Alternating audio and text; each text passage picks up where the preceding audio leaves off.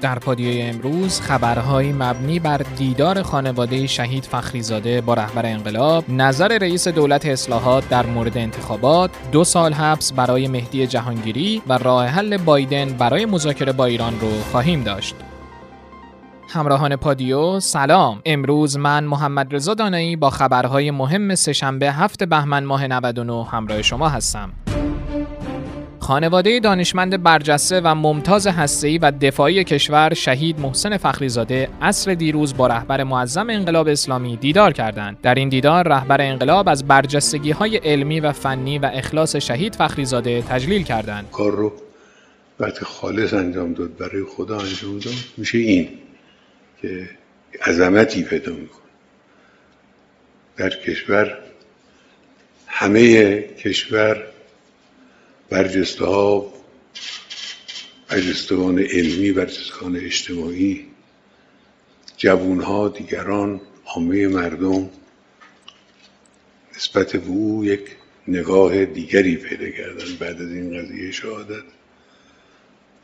خیلی ها من دیدم تو این نوشته هاشون این دل نوشته ها و اینایی که بعضی دارن تأسف می‌کنن که چرا ما این مرد رو در زمان حیات نمیشناختیم.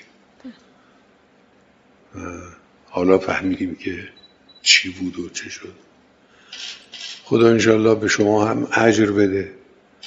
من همیشه به همسران شخصیت هایی که اهل فعالیتن اهل تلاشن همیشه اینو میگم به شما هم رو من عرض می‌کنم. بدانید که شما در ثوابهای این مرد شریک هستید.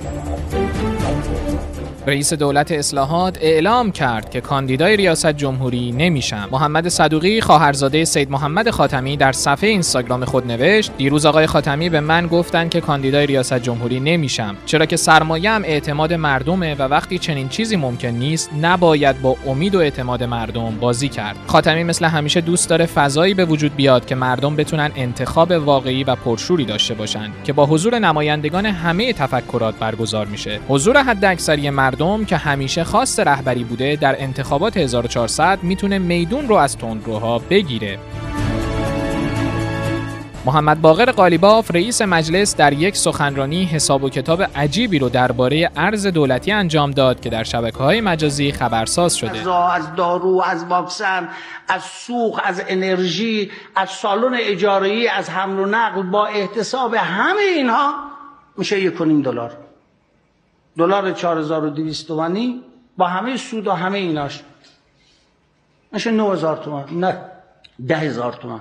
چرا مرغ میدین دست مردم؟ 25000 تومان.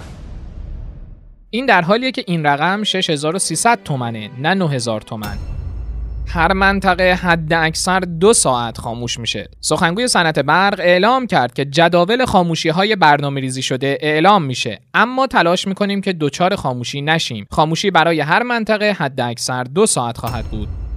روش های فروش خودرو در چارچوب منطقی انجام بشه نه به صورت قرعه کشی. جهانگیری معاون اول رئیس جمهور گفت باید برای مسدود کردن رانت های ناشی از فروش خودرو به صورت قرعه کشی برنامه ریزی بشه و خودرو با قیمت مناسب در اختیار مصرف کننده واقعی قرار بگیره و دست رانت جریان کوتاه بشه و البته تولید کننده هم زیان نبینه.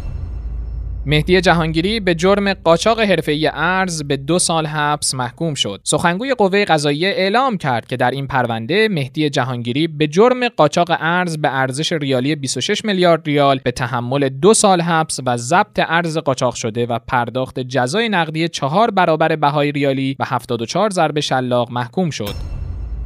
اسماعیلی با اشاره به احضار یکی از افراد دولتی گفت قوه قضاییه به دنبال مسدودسازی فضای مجازی و هیچ یک از پیامرسانهای اجتماعی نیست. انتظار ما اینه که مسئولان فضای مجازی نسبت به مدیریت بومیسازی و پالایش این فضا اقدام کنند و در رابطه با کم هاشون پاسخگو باشند. علیرغم این ادعا مبنی بر عدم رویکرد قوه قضاییه در مسدودسازی فضای مجازی متاسفانه روز گذشته پیامرسان سیگنال با حکم دادستانی کل کشور در ایران مسدود شد. واردات خودروی آمریکایی ممنوعه. رئیس سازمان ملی استاندارد در نشستی خبری تاکید کرد که بنا به دستور مقام معظم رهبری امکان ترخیص خودروهای آمریکایی از گمرک وجود نداره. سازمان هدفمندی یارانه ها مکلف به ثبت نام جاماندگان یارانه شد. سخنگوی کمیسیون تلفیق بودجه خبر داد که طبق مصوبه این کمیسیون سازمان هدفمندی یارانه ها مکلف شد از افرادی که بنا به دلایل یارانه دریافت نکردن دوباره ثبت نام به عمل بیاد. در غیر این صورت افراد می‌تونن این موضوع رو از طریق مراجع قانونی پیگیری کنند. دولت بایدن به دنبال گفتگو با ایران. اسکای نیوز به نقل از منابعی در پنتاگون مدعی شد. دولت بایدن از طریق میانجی های اروپایی به دنبال راه حلی برای گفتگوی مستقیم با تهرانه.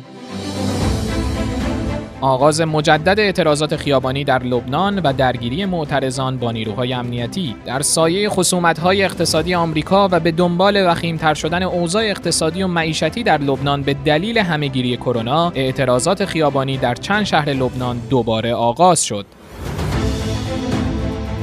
دبیرکل سازمان ملل متحد خواستار توزیع جهانی واکسن کرونا شد. آنتونیو گوترش همهگیری کرونا و تغییرات آب و هوایی رو دو چالش بزرگ قرن معاصر دونست و با آن به وجود نابرابری دسترسی به واکسن بین کشورهای پیشرفته و در حال توسعه خواستار توزیع سریع و گسترده واکسن کرونا در جهان شد.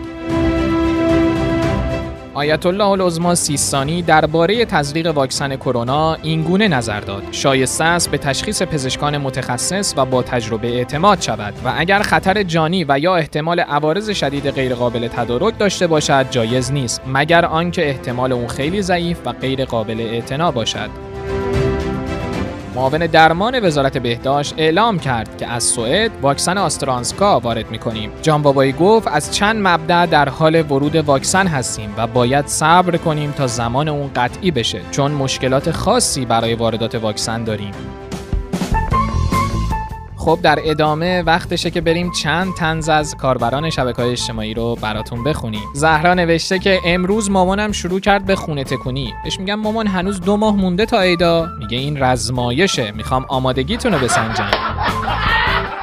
امید هم نوشته که عموم زنگ زد. گفت خونه هستین؟ ما داریم میایم. گفتم آره هستیم. قدمتون روی چشم. فقط بی زحمت تو راه که میاد یکم دارو و مواد سوپ بگیرید بیارید. ما از وقتی مامانمون کرونا گرفته خودمونم مشکوکیم. نمی‌تونیم از خونه بیرون بریم. حالا هرچی زنگ می‌زنم خاموشه. واقعا ارزش نداشت برا دو کیلو هویج.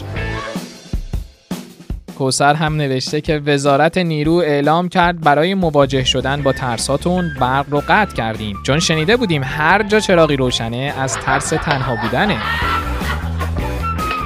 نادرم گفته که زنگ زدم به استاد زبان تخصصیمون گفتم excuse me امتحان tomorrow در چه لولیه؟ گفت این ترمم که انداختمت خوبان برستان میشی. برای دریافت خبرها و ویدیوهای روزانه می‌تونید در گوگل رادیو پادیو رو سرچ کنید و یا به سایت رادیوپادیو.com سری بزنید. از همراهی امروزتون سپاس گذاریم تا عصر فردا شاد باشید و برقرار.